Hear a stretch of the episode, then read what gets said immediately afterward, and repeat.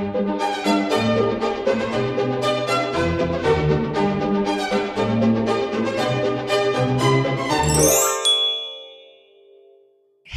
och välkomna till Kungligt. Med Jenny Alexandersson. Och Sara Eriksson. Vi har ju väntat och väntat och väntat på ett besked ifrån drottning Elizabeth och eh, redan i förra veckans avsnitt av Kungligt så pratade vi just om att vi anade att det låg ett beslut nu och puttrade. Och så bara sa det pang och i fredags så släpptes det här som vi har väntat på, eller hur Jenny? Ja, då kom ett pressmeddelande från Buckingham Palace och eh, det är därför vi spelar in ett specialavsnitt av Kungligt som vi släpper lite tidigare än vanligt. För det här pressmeddelandet det innehöll just beslutet som vi väntat på. Och vi ska prata, analysera, reda ut vad som har hänt och det faktum att Mexit nu har trätt i kraft på allvar. Men jag tänker så här, vi kanske ska passa på att inleda avsnittet med vår fantastiska vignett. Vi har ju faktiskt en vignett för veckans Harry och Meghan. Kanske blir det sista gången den kommer på tal. Vi klipper in den här.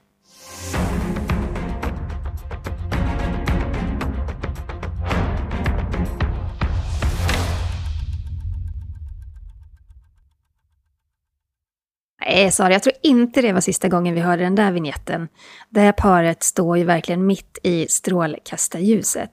Men som sagt, i fredags eftermiddag så släppte brittiska kungahuset ett pressmeddelande som vi alla har väntat på för att få lite klarhet kring vad som gäller kring Meghan och Harry. Mm. Verkligen. Eh, det kom lite som, både du och jag hade ju anat att det var på gång men det ska ju alltid hända när man är som minst förberedd på något sätt. Båda två var på språng. Eh, du gjorde en annan, eh, ett tv-inslag, eller hur Jenny? Ja, för tysk tv, så jag stod mitt i en intervju när pressmeddelandet kom. Mm. Men det som händer då är att Buckingham Palace i fredags meddelade i ett pressmeddelande att Harry och Meghan då bekräftat till drottning Elizabeth att paret inte kommer att återanvändas som då arbetande medlemmar av kungafamiljen. Mm. Och det stod då att efter samtal med prins Harry så bekräftade drottning Elizabeth att det är inte möjligt för Harry och Meghan att fortsätta arbeta med de ansvarsområden och skyldigheter som följer den kungliga plikten. Så Harry han förlorar sina tre hederstitlar inom militären. Och dessutom så blir både Harry och Meghan av då med sina eh, hedersuppdrag som beskyddare för olika organisationer. Och de ska då återlämnas till drottningen och fördelas om inom den brittiska kungafamiljen. Och hovet avslutar då hela det här meddelandet med eh, det de skriver att de är ledsna över beslutet men att Harry och Meghan fortsatt då är älskade medlemmar av kungafamiljen. Eh, och det här meddelandet Jenny, det är ju precis vad du har pratat om i snart ett års tid, eller hur? Ja, det stämmer. Du det har stämmer. sagt det förr. Jag tycker vi ska klippa in ett eh, säg som så ofta har återkommit eh, ifrån Jenny som jag tycker är, eh, ja det säger ganska mycket och det är precis vad som har hänt nu. Vi klipper in det här. De har slämt igen dörren till den kungliga världen så att det bara smäller om det. Med ja. en sån här eh, affärsuppgörelse med Netflix så är det omöjligt för dem att kliva tillbaka in i kungahuset därför att kungl kungligheter ska hålla sig neutrala, de ska inte göra business på det här viset. Men vad, vad var dina första du? tankar? Ja. Liksom, ja, då pratar vi i mun igen. Det är svårt på ja, distans. Men det är svårt på distans, men jag är väldigt nyfiken på vad du tänkte när pressmeddelandet kom. Nej, men I och med det vi pratade om i förra veckans avsnitt av Kungligt. Eh, Harry och Meghan hade ju precis då meddelat att de väntar sitt andra barn. Vi hade inte sett eh, någon som helst reaktion ifrån brittiska kungafamiljen. Så att vi pratade ju om att ett beslut kring parets framtid troligtvis var mycket nära med tanke på det här du menar, du menar reaktion på att bebisen Alltså graviditeten? Ja, eller? för vanligtvis mm. så kommer ju då någon form av eh, något form av pressmeddelande eller uttalande ifrån brittiska kungafamiljen där de då meddelar det här eller någon form av tillkännagivande. Men det var ju helt tyst ifrån brittiska hovet och är fortsatt det gällande det här barnet. Mm. Och det i sig tyckte jag verkligen var så tydligt att nu är det någonting på gång som vi inte riktigt vet om men det ligger och puttrar. Så att när det här, att det här beslutet då kom samma vecka som vi dels fick reda på eh, att de väntar barn igen och även den här stora intervjun som ska göras med Oprah. Eh, det var ganska så givet att det kom. Men För samtidigt det... så är det ett stort maskineri som drar igång såklart. Men det var ju det här med Oprah och intervjun, det var ju en stor bomb som släpptes. Det var ju alla kritiker kring Meghan och Harry, de satt väl mest tillbaka med poppa popcorn och hade väl förväntat sig någonting sånt här för att det var ju det, det, var inte så att det kom som en blixt från en klar himmel, för många har ju liksom funderat över att det är nästa steg i parets strategi, att eh, tala ut i en, i en intervju. Och det kommer de ju då att göra. Eh, så det var ju två stora grejer. Det var dels graviditeten, dels var den här intervjun med Oprah Winfrey. Och det sägs ju då att eh, Harry och Meghan, eh, de har tänkt att vänta med det till efter det här beslutet med drottningen. Men att det hade börjat läcka ut och då var de bara tvungna att gå ut med det. Ja, men det kan man ju tänka sig. Men vad, vad tänkte du när du fick ta del av det här meddelandet ifrån Buckingham Palace, Jenny? Jag blev inte jätteförvånad. För det skulle ju... Det, det, de, det var ingen, fanns ingen väg tillbaka för dem. Med så stora affärsmässiga kommersiella dealar, alltså i miljardklassen med Netflix och Spotify, eh, dessutom engagemanget i det politiska presidentvalet, så går det inte att samtidigt representera ett land och representera en kunglig familj. Särskilt inte en sån konservativ kungafamilj och kungahus som, som det brittiska är. Det är helt omöjligt. Man kan inte stå oberoende när man gör sådana stora affärer. Och dessutom då, en kunglighet ska hålla sig neutral och får inte blanda sig i politik. Så att de hade ju gjort och tagit alla de här stegen som för mig i alla fall var helt tydligt att de kommer aldrig tillbaka till kungahuset. De har slängt igen dörren som du ja. har sagt Jenny, eller hur? Men trots att vi då fick lite klarhet i vad som gäller och att eh, det nu banar väg för att paret kommer kunna skapa sig ett mer privatliv så är det ändå lite förvirring för att man pratar ju om titlar Mm. Och som du precis nämnde Jenny så gäller ju det då Harrys militära titlar och också deras hedersuppdrag. Men de här kungliga titlarna, då pratar vi alltså om kungliga höghetstitlar och eh, paret är ju också hertig och hertiginna av Sussex. De behålls ja, det var, ja, det var ju väldigt... Ja, och det fick man ju inte reda på i det här pressmeddelandet ifrån hovet. Det, det nämnde man inte ens överhuvudtaget, utan där pratar man ju bara om de här hederstitlarna och beskyddarskapen. Så där var det lite, där rådde det förvirring och det kunde man se i sociala medier också och lite överallt, alltså vad gäller. Ja, jag själv tyckte det var svårt för att det man möttes av, man läste deras pressmeddelande, alltså hovets, så var det inte helt solklart och det var ändå den grunden man hade att stå på. Och eh, i Storbritannien och även här i Sverige så rådde ju rubriker så här, de blir av med alla titlar. Eh, vilket mm. såklart då skapar förvirring, för där och då så räknar man ju då även med de här titlarna, men så är det alltså inte.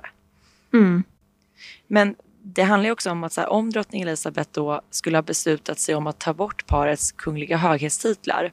Om vi tittar då till exempel, många gör ju parallellen till Sverige med att prins Carl Philip och prinsessa Madeleines barn inte längre utgör en del av det kungliga huset och de har ju faktiskt heller inte några höghetstitlar kvar. Mm. Eh, men i det här fallet kommer de då behålla dem. Eh, tittar man också då på till exempel prins Andrew så har ju han också de här titlarna kvar. Och hade då Harry och Meghan blivit av med sina då hade ju också det ifrågasatts för att han är ju inte heller längre en arbetande kunglighet och han befinner sig ju dessutom i en rättsprocess som är långt ifrån över. Och utöver Andrew så liksom Harrys kusiner då, Eugenie och Beatrice, de har ju också HKH-titlar och likaså Michael of Kent. Så att det är ju så det ser ut. Mm. Men eh, jag tänker med Eugenie och Beatrice och Michael of Kent, där kan jag verkligen förstå det, för att de har fortfarande kungliga uppdrag. Och de har ju aldrig önskat lämna kungafamiljen eller begått något brott. Så där, det tycker jag är helt okej att de har kungliga titlar. Eh, och de är ju födda med det.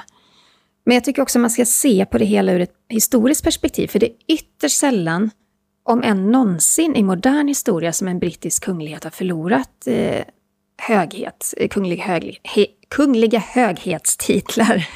eh, om man tänker då den största kungliga skandalen, det är ju om en något blekt i minnet nu för tiden kanske, det är ju Edvard den åttonde som abdikerade efter att ha gift sig med den här amerikanska kvinnan som var frånskild två gånger, Wallis Simpson. På den tiden var det en ultraskandal. Alltså det, var, det är svårt att tänka sig idag hur stort det var. Men eh, kungen han fick titeln prins istället och han blev då titulerad hans kungliga höghet. Så att Harry skulle förlora hans kungliga höghet, det skulle, vara, det skulle vara exceptionellt om man tänker tillbaka på hur det sett ut i historien. Om en avgående kung får behålla den kungliga statusen, varför skulle inte Harry få det? Mm. Men det ska också tilläggas att det ser olika ut i olika länder. I Norge var det inget konstigt alls att prinsessa Märta Louise förlorade sin, eh, hennes kungliga höghet, höghet när hon gifte sig med Ari Ben. Och det sades ju även att det var hon själv som också hade önskat det, så det fanns ett samförstånd där. Hon ville kunna tjäna sina egna pengar. Och i samförstånd så såg man att då kan hon inte vara hennes kungliga höghet. Och tittar man i Sverige så förlorade ju faktiskt prinsarna Sigvard och Karl Johan Bernadotte omedelbart sina kungliga titlar, sina hertigtitlar, sitt apanage, sina ordnar samt hans kungliga höghet när de gifte sig med kvinnor som inte var kungliga. Det fanns ingen pardon. Och dessutom så blev de då fråntagna sina diplomatpass. Så i Sverige har det varit stenhårt vad gäller hans och hennes kungliga höghet. Ja, men inte på samma sätt. Där. Eh, ja, men det har inte då varit på samma sätt i Storbritannien. Nej, men det jag tänker är till exempel då om man tittar nutid i Sverige eh, med prins Carl Philip och prinsessa Madeleines barn när man då väljer att göra som kungen beslutade om, att ta bort kungliga höghetstitlar, då blir ju liksom vägen till det här privata livet mycket enklare. Så är det ju bara.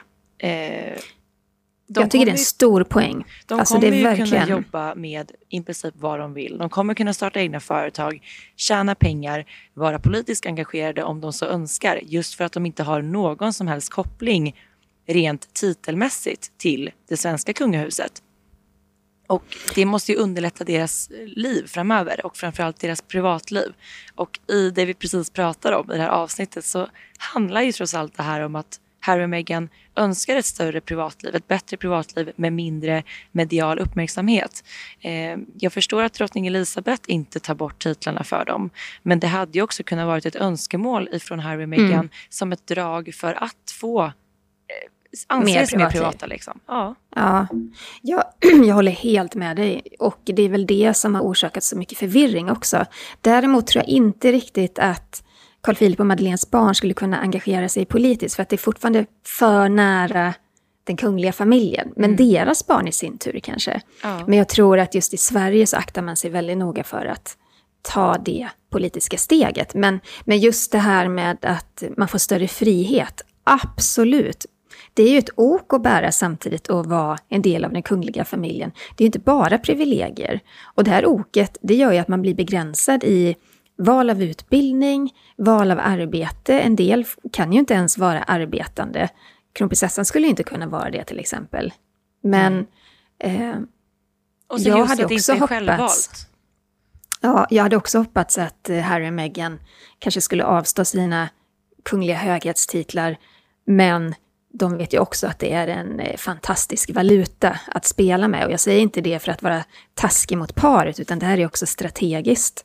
Alltså de är ju kända för att vara en del av den kungliga familjen och så kommer det vara i överskådlig framtid. Och de har ju kvar också sina hertig och hertig, hertiginnetitlar som de faktiskt får använda. Just så att det. här är ju strategi tror jag. Men efter då att det här pressmeddelandet ifrån drottning Elizabeth eh, liksom eh, rullades ut och fick eh, en enorm spridning. Knappt en timme därefter så kom ju också ett uttalande ifrån Harry och Meghan via en talesperson ifrån parets eh, då PR-avdelning. Eh, vad var det egentligen de menade med det? Vad skrev de, Jenny? Jo, men det kom tätt inpå och eh, i stort sett så handlar det om, jag försöker citera här, fortsatt, att paret då är fortsatt engagerade i sina plikter och tjänst för Storbritannien och runt om i världen. Och de har erbjudit sitt fortsatta stöd till de organisationer som de har representerat oavsett sin officiella roll. Och avslutningsvis då, vi kan, oj, vi kan alla leva ett liv i engagemang. Engagemang är universellt. Och här vill jag bara lägga in en brasklapp att det är svårt att översätta ordet service som de an, eh, använder på svenska men om man blandar ihop engagemang, plikt och tjänst så kanske de tre orden sammanlagt kan sammanfatta vad service är. Och när man pratar om drottning Elisabeth så pratar man mycket om att hon har liksom tjänat landet i så många år och med stort engagemang och känt plikt inför det. Eh, jag kan ju tycka att det här är lite provocerande och det fick ju faktiskt hovexperter och kritiker att gå i taket i Storbritannien. Eh, det här var ett direkt svar på drottning Elisabeths beslut och pressmeddelande om att ta bort deras beskyddarskap. Och många har ju faktiskt tolkat det som en uppläxning av drottningen. Hon om någon vet ju vad det innebär att under en hel livstid tjäna ett land och djupt engagera sig i att representera. Hade jag varit Harry och Meghan hade jag avstått från att skicka ut det här genmälet, helt klart. Ja, för som du säger Jenny så skapade ju det här eh, många, eller det var många kritiska röster som höjdes. Så man tyckte lite att de smällde Elisabeth på näsan genom att säga så här. Eh, mm. Vi kan ju till exempel lyssna på vad hovreporter Nicolas, Nicolas Wichell sa i BBC i fredags kort efter att det här då eh, kommit ut ifrån Harry och Meghans talesperson. an unspoken sentence which doesn't appear in the statement after that. A life of public service like I have led, like my husband has led at the age of nearly 100, like the rest of your family continue to lead, but which you have decided to opt out of. Of course, they're saddened, as the statement says. They're deeply disappointed, I think, that this is how matters have turned out. And then the Sussex's statement, which concludes with these couple of phrases We can all live a life of service. Service is universal. Isn't there just a sense there of thumbing their noses? Don't tell us how to lead our lives. So I think on both sides, Harry, I think, will now uh, perhaps finally realize the implications of the decision that they have taken, that it is not possible to do both, to have one foot in the royal family and another foot outside. Det är ganska uppenbart vad han tycker om saken. Eh, han tolkar ju både då drottningen och parets meddelande som att det liksom är uppretat ifrån båda hållen. Eh, mm. Och Nicolas menar att det finns en, ett väldigt underliggande budskap, dels i drottning Elizabeths eh, uttalande, just det här med att ett liv i republik och att känna landet. Han menar på att hon då trycker på att, som jag själv gjort i snart 69 år, som prins Philip gjort hela sitt liv, han fyller liksom 100 år i sommar, och som resten av familjen gjort och fortsatt gör, men som ni har valt att hoppa av. Eh, och han tolkar ju också då att, precis som du var inne på Jenny, att det här Eh, meddelandet ifrån Harry och Meghan en liten smäll på näsan från Elisabeth. Ganska pang på att de tycker att det är fel att de blir av med de här hedersuppdragen. Ehm, och eh, hovexperten här säger också att Harry kommer att förstå att det inte är möjligt att stå med en fot i den kungliga världen och en fot i den andra. Och det är precis det som paret har fått kritik för egentligen hela året. Jag tänker också att om Harry och Meghan vill fortsätta vara beskyddare av just de här organisationerna så har de ju gjort helt rätt. De har liksom erbjudit sitt engagemang till organisationerna direkt och sagt att vill ni ha kvar oss så finns vi kvar för vi tycker om er. Och, och den gesten är jättefin. Sen får organisationerna ta beslutet om de vill ha en kunglig beskyddare eller kanske fortsätta med Harry och Meghan. Mm. Men sättet de går ut, på, äh, går ut med det på är ju tycker jag, lite provocerande. Så jag håller verkligen med honom där att gör inte, alltså snälla Harry och Meghan, gör inte så stora saker av det ni gör. Alltså allt det här kan ske i skymundan och då slipper ni kritiken, då slipper ni den här uppmärksamheten. Gesten i sig är jättefin, men man behöver inte peta eller liksom så slå folk på fingrarna hela tiden med sånt här. För om vi ska backa bandet lite, om vi då blickar tillbaka ett år i tiden när paret eh, valde att tillkännage hela deras tankar om det här nya livet så gjorde de ju det via Instagram. Eh, och där var det väldigt tydligt att det inte var förankrat med drottning Elizabeth, vilket också blev ett himla ståhej.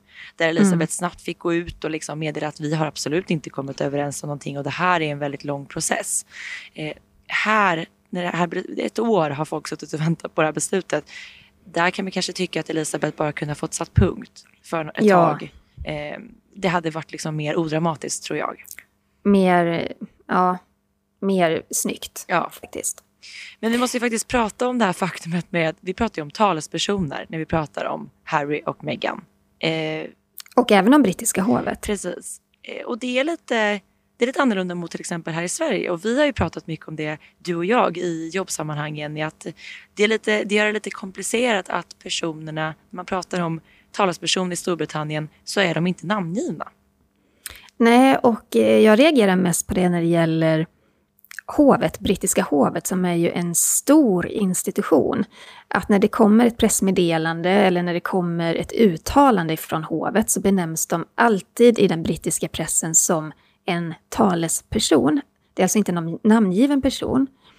I, som du säger, i Sverige så får man en röst. Det kan vara hovets informationschef, det kan vara någon annan anställd på informationsavdelningen och de säger saker med sitt namn. Och det ger ju väldigt mycket högre trovärdighet än att slänga sig med de här, en talesperson hit och en talesperson dit. Det är inte så att jag på något sätt misstror saker som kommer från det brittiska hovet eller från Meghan och Harry, men kanske just i Meghan och Harrys fall så undrar jag, väl, jag vet att de har en stor PR-avdelning och den sitter delvis i Kanada, de har jobbat med, med Meghan innan. Eh, jag undrar bara vem de här talespersonerna är och hur mycket mandat har de från Harry och Meghan. Säkerligen 100 procent, men det blir inte lika seriöst. Nej, och det som ofta händer det är just att man säger, var är källan, vad är sagt? Eh, mm. Det skapar en del missförstånd. Det skapar också mycket spekulationer och det fyller liksom inte upp hålet. Det blir mycket obekräftade källor. Och vilket också kan leda till att vissa saker formuleras fel i media just för att det inte finns någon specifik person att vända sig till för ett citat eller för ett uttalande. Utan det leder ofta till ringa på vattnet. Vi vet ju hur det funkar när man leker viskleken. Eh, det blir ofta fel på slutet. Ja, eh, och just det här att man förlorar också chansen att ställa följdfrågor. Det blir bara en envägskommunikation hela tiden. Sen är det ju så att i, i Storbritannien så sitter det ju folk på redaktionerna och vet exakt vilka de här människorna är, såklart. Och har kontaktuppgifter till dem. Men, men för läsaren mm. så blir det mycket svårare tycker jag. Verkligen. Eh, vi måste också såklart, vi pratade om det förra veckan, eh, brittiska kungahusets Instagramkonto, The Royal Family. Eh, de har ju heller inte skrivit någonting via sociala medier angående det som har hänt. Där publicerar de ju ändå väldigt mycket. Eh, men däremot så delgav de ju det här med eh, Georgini och eh, Jacks barn. Deras namnet där har blivit offentligt men vi har inte sett någonting om Meghan och Harry där, vilket kanske är lite Nej. märkligt. Ja, och sen eh, har vi också sett att eh, brittiska hovet, de la ju faktiskt upp på sin hemsida också att nu har ett barn fötts. Och då kan man tänka att Eugenie är ju lite längre bak än, än Harry i tronföljden. Och Harry är fortfarande kvar i tronföljden fastän han inte är en del av kungahuset. Mm. Och även hans barn kommer ju vara det. Så här har ju hovet gjort en skillnad. Och det här var ju innan, till och med innan beslutet kom, eller hur? Ja, Precis, och det var ju tydligt redan dels när Eugenie och Jack gick ut och berättade att de var gravida, men även när barnet hade fötts så var ju brittiska hovet väldigt snabba med, jag tror också de fick vara de första att bekräfta det här för omvärlden. Vilket mm. enligt det kungliga protokollet, det är ju så det ska gå till. Eh, men där, så har det inte gått till när det kommer till Harry och Meghan, vilket också är tydliggörs av beslutet vi fick ta del av i fredags. Att de nu inte längre kommer att eh, vara arbetande kungligheter och de kommer aldrig att återvända till det mm. brittiska kungahuset ska sägas. Det är viktigt att man skiljer på kungahuset och kungafamiljen här. Kungahuset är alltså eh, att de inte kommer jobba för det kungliga huset. Harry kommer alltid att tillhöra den kungliga familjen. Han är ju född i den. Ja, kungahuset är ju den officiella delen av den kungliga världen. Familjen är fortfarande familjen. Ja, precis. Men vad händer nu Sara? Vad, vad ser vi framför oss vad gäller Meghan och Harry? Ja men tanken med hela det här eh, beslutet och någon form av avrundning av det här prövåret det är väl att Harry och Meghan ska kunna ses som privatpersoner i större utsträckning. De ska kunna ha fler eh, valmöjligheter när det kommer till vad de vill arbeta med. Eh, jag tror absolut att vi kan räkna med att se kanske ännu fler dealar med eh, stora företag. Jag tror att de kommer verkligen bredda sin business eh, och det ska bli spännande att se vad de kommer välja att fokusera på eller om de kommer välja att skjuta väldigt brett här.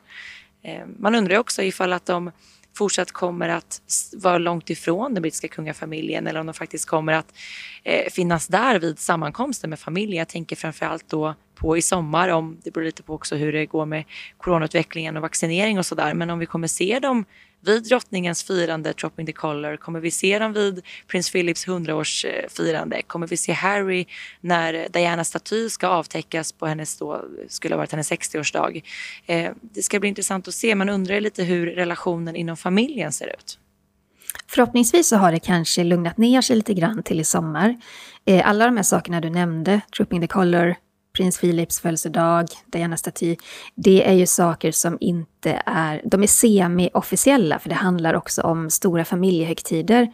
Så enligt protokollet skulle de absolut kunna vara med. Sen är ju frågan hur relationen till familjen är och om de känner att det är någonting de vill göra. Mm. Sen kommer vi inte få se dem eh, vid stora officiella tillställningar. Och deras barn kommer troligtvis att födas i USA. Det pratade vi om redan förra veckan. Och eh, frågan är om vi ens kommer att få ta del av någon bild på deras bebis sen. Utan nu kan de verkligen välja eh, att vara helt privata om de önskar det.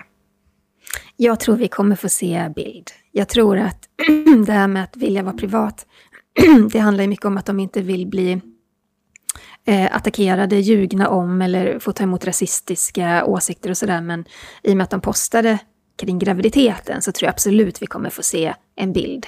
Det tror jag. Men där kommer de som privatpersoner kunna välja eh, mycket på ett mycket mm. bredare sätt hur de vill att det här ska mm. komma ut och så vidare. Vad tänker du Jenny? Vad tror du vi kan räkna med framöver av paret?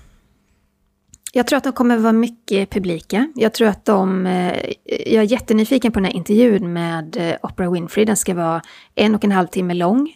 Det är sagt att det är en tell all, alltså att de ska avslöja allt. Och det vet vi genom pressmeddelandet att de kommer prata om utträdet ur kungafamiljen. De kommer att prata om sin tid, eh, livet efter kungafamiljen.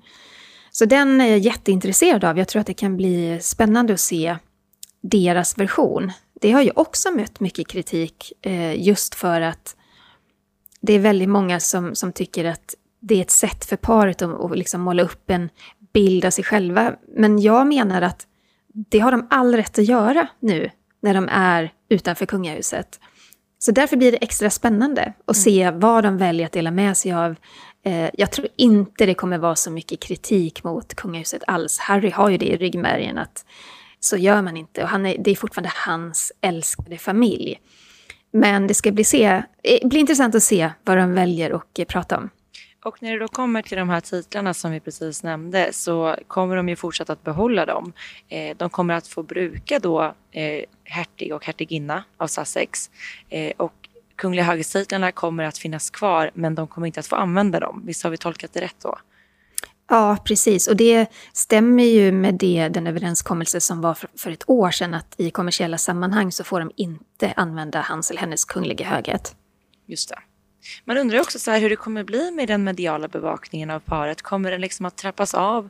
Kommer den att bli värre eller kommer den att bli snällare? Ehm, ja. Nej, jag ser, jag ser detta som den perfekta stormen. Alltså det här, i, i och med också att de sätter sig i en sån här lång intervju med Opera.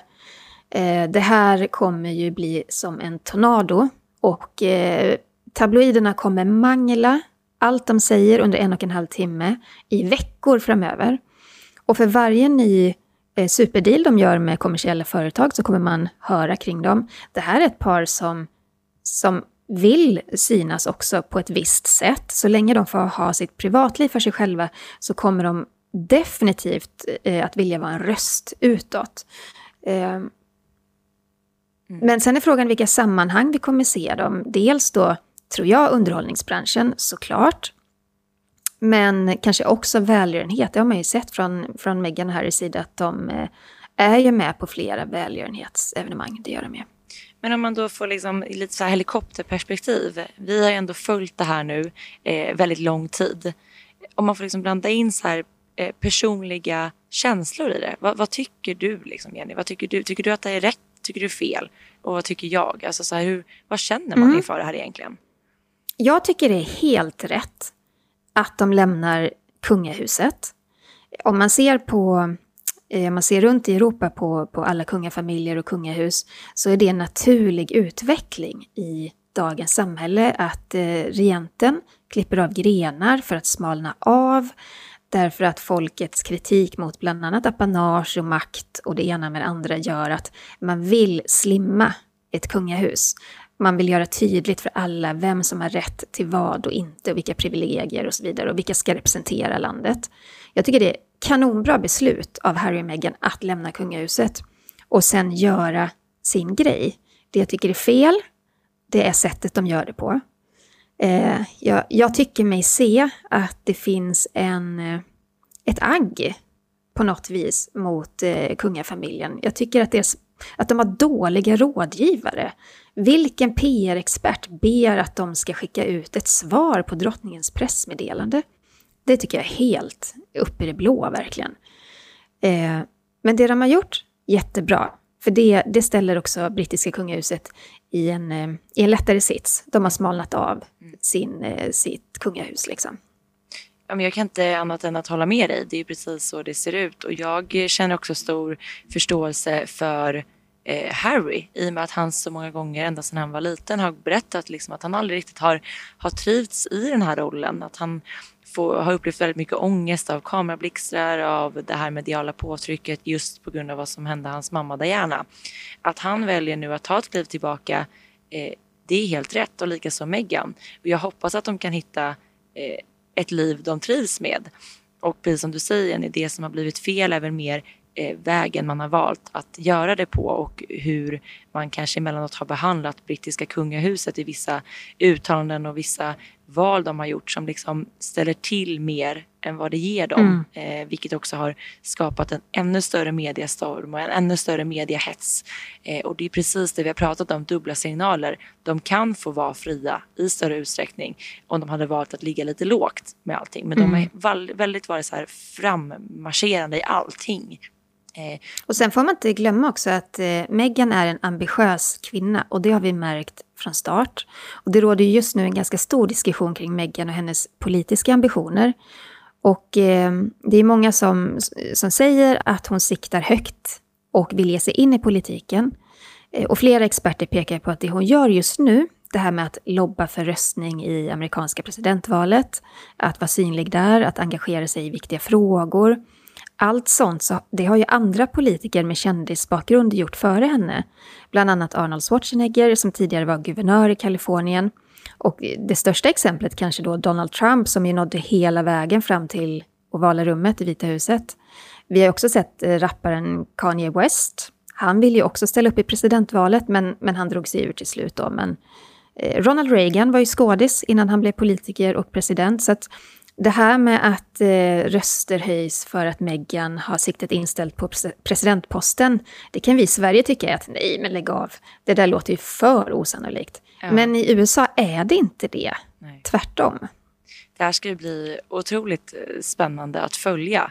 Eh, och jag tycker att det känns bra att vi har fått det här tydliga beskedet nu ifrån eh, Buckingham Palace. Nu vet vi vad det är som mm. gäller. Vi vet vilka det är som utgör det kungliga huset i Storbritannien. Vilka som faktiskt är arbetande kungligheter. Så är det. Eh, vi har ju pratat om intervjun med Oprah. Eh, men vi har inte pratat om vad som fick dem att tacka ja till det här. Nej. Och eh, om det skedde innan eller efter drottningens diskussioner med Harry. Vad tror du om det? Nej, jag tror absolut att de hade full koll på att det här att drottningens beslut skulle komma samma vecka. Det är ju inte en slump att, att paret väljer att dels offentliggöra deras eh, andra graviditet, eh, att de väljer att berätta att de ska göra en intervju med Oprah och att drottningen samma vecka går ut med det här meddelandet. Det är klart att det var planerat. Det, jag har svårt mm. att se någonting annat. Vad tänker du? Jag tänker samma. Eh, men sen har jag också läst mycket om att eh, Eh, det var paret själva som drev fram ett snabbare beslut med drottningen för att de inte kunde hålla intervjun hemlig så länge därför att eh, det hade läckt uppgifter mm -hmm. eh, från produktionen och en brittisk tidning hade börjat skriva om det. Och samtidigt hade drottningen inte blivit helt och fullt informerad om intervjun och vad det skulle innebära. Och att Harry och Meghan då drev på för att nu får, nu får vi gå ut med hur framtiden ska se ut. Eh, jag vet inte hur mycket sanning det ligger i det, men eh, det kan vara värt att, att ha i baktanke också. Vi hoppas att det här eh, lite extrainsatta specialavsnittet av Kungligt även har gett er lite mer klarhet i vad det här eh, beskedet ifrån i fredags då innebär för Harry och Meghan. Ja, och har ni synpunkter eller vill dela med er av era tankar kring det här? För vi tycker det är superintressant att läsa era ko kommentarer på Instagram eller när det kommer mejl och sådär. Så fortsätt gärna och höra av er så kan vi ju diskutera. Del, dels kan man ju skicka in precis där vi säger att ni även får skicka in lyssnarfrågor. Det är ju till kungligt aftonbladet.se. Men vi har ju även sociala medier, Jenny, eller hur? Vad heter du där? Ja, jag eh, är främst på Instagram och där heter jag Kungligt med Jenny. Och du då Sara? På royalistan.se huserar jag och där uppdaterar vi med Kungligt eh, varje dag nästan. Eh, och där får ni jättegärna kommentera och ge oss input vad ni tycker och tänker om det här. Vi tycker som sagt att det är väldigt spännande att höra olika åsikter. Tack för att ni har lyssnat på det här specialavsnittet om Harry och Meghan och Megxit. Vi hörs snart igen. Det gör vi. Hej då! Hej då!